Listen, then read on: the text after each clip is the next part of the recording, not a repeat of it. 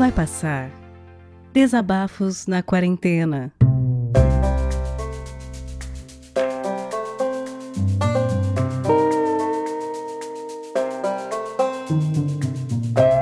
Olá, ouvinte do Vai Passar. Eu sou Leandro Pereira. Eu faço parte de um portal de podcasts de música chamado Fermata. E lá eu tenho um projeto chamado Ergo. Eu não sou bom em dar nomes, né? Acho que tá meio claro. Ergo. O que, que significa isso? Quando eu criei e batizei meu podcast, eu passei o piloto para algumas pessoas me ajudarem nas críticas. Foi bem legal, eu acatei um monte dessas críticas, eu acho que melhorou, me ajudou muito no projeto. Mas as pessoas, elas me perguntaram o que, que aquele nome queria dizer. E é uma história tão chata que eu passei um mês procurando trocar de nome. Eu não consegui achar outro nome. A questão aqui é que o nome de um podcast tem que dizer a que, que ele veio, né? Vai passar é um baita do nome, vai passar. É tipo aquele provérbio persa, né? Isto também vai passar. E esse provérbio é sempre usado na literatura de gente sábia, né? Os poetas sufistas, né? Até o Abraham Lincoln usou essa frase quando ele assumiu a presidência dos Estados Unidos. Vai passar. Também tem essa coisa da gente, né? O brasileiro vive muito agora e agora tá difícil para todo mundo.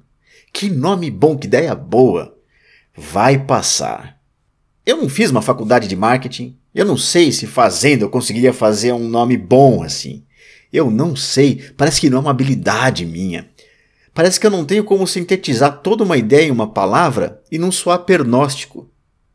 Pernóstico, palavra, aliás, né, que segundo o dicionário, aqui ó, tem um dicionário aqui que significa que ou quem gosta de usar palavras ou expressões difíceis ou pouco usuais e cujo significado geralmente não conhece bem. é, Resumir ideias em poucas palavras tem sido um desafio para mim, sabe? Dar títulos a cada um dos episódios, os e-mails do trabalho ou coisa do tipo. Eu sei que é importante. Um bom título chama um ouvinte que possivelmente se interesse pelo assunto e talvez ele goste do meu trabalho. E tem que ser curto. Cada vez mais eu percebo isso. As pessoas não leem mais. Se eu mando um e-mail grande no trabalho, eu já sei que eu vou receber uma ligação da pessoa e repetir com ela o que está escrito ali no e-mail. Quando eu falo de ler, não é só de ler as palavras, é, é de entender o que tem ali. Trazer a ideia do outro para dentro da gente, sabe? Perdoar pequenos erros que ele tenha tido de comunicação ali porque você entendeu o contexto. Mas talvez seja uma forma de proteção, eu não sei. Algo como que a outra pessoa, né, quando ela começa a falar, ou você começa a ler o texto dela, naturalmente, ali você procura um ataque para cima de você.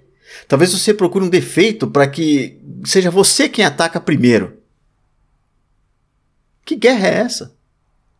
Recentemente teve um texto de um famoso aí que dava a entender uns absurdos assim, mas tinha um plot twist lá no quinto, no último parágrafo. O que se seguiu daí foi uma torrente de ódio e o cancelamento desse cara na internet. Se você sabe do caso que eu estou falando, você já está me julgando. A partir de agora você já me odeia e tudo que eu disser não presta. Eu já adianto que os meus posicionamentos políticos e a minha visão de mundo são diferentes da dele, mas não é por isso que eu vou atacar a pessoa procurando qualquer coisa para isso. Simpático ou não às causas das pessoas, a gente precisa entender.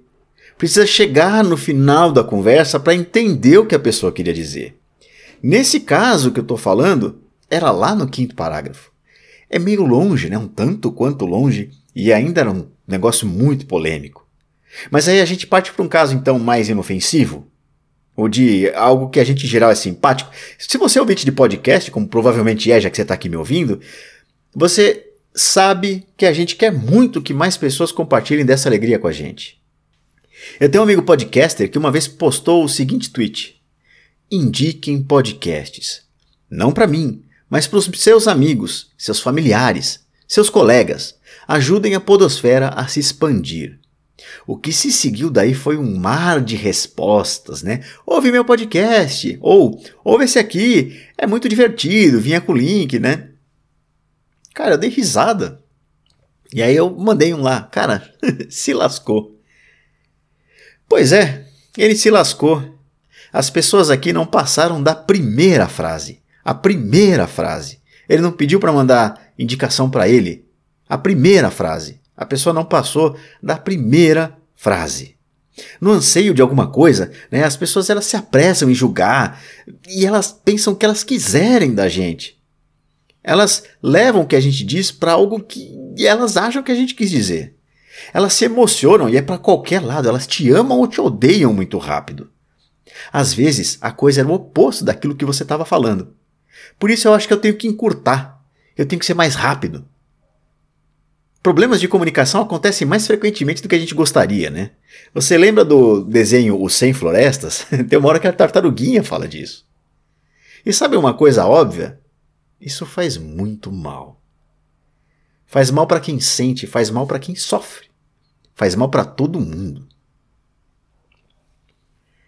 Eu lembro de uma vez que teve uma discussão com um colega da faculdade e no meio da discussão ele disse doesn't matter.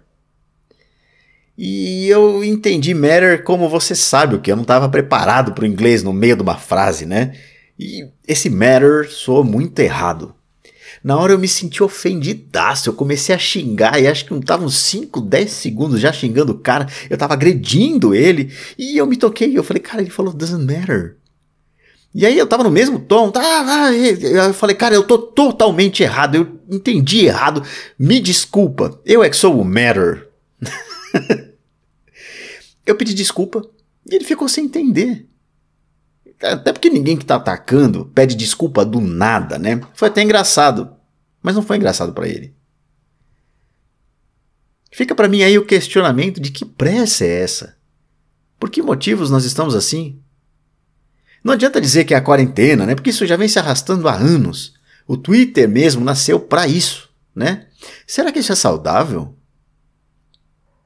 Bom, o que eu queria dizer com tudo isso é que talvez esse anseio, essa pressa, seja a causa de uma série de problemas, ou na verdade ele é um sintoma e a gente está é doente. E aí com essa quarentena muita gente está se sentindo mal, né? Passa o dia na internet sentindo raiva, sentindo ódio. E aparentemente as nossas reações alimentam isso.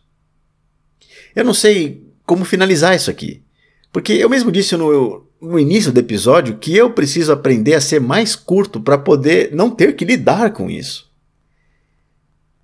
Eu não sei como vai ser o nosso futuro, mas uma hora a gente vai ter que parar. A gente está com medo, a gente está preso nas nossas casas. O mal tem que estar tá lá fora, não dentro da gente, não na nossa família. O que a gente está vivendo vai passar, mas vai passar é no futuro. Talvez tenha um bom jeito da gente deixar o presente melhor. Dessa forma a gente garante um futuro melhor ainda. Enquanto a gente puder, vamos respirar? Vai passar.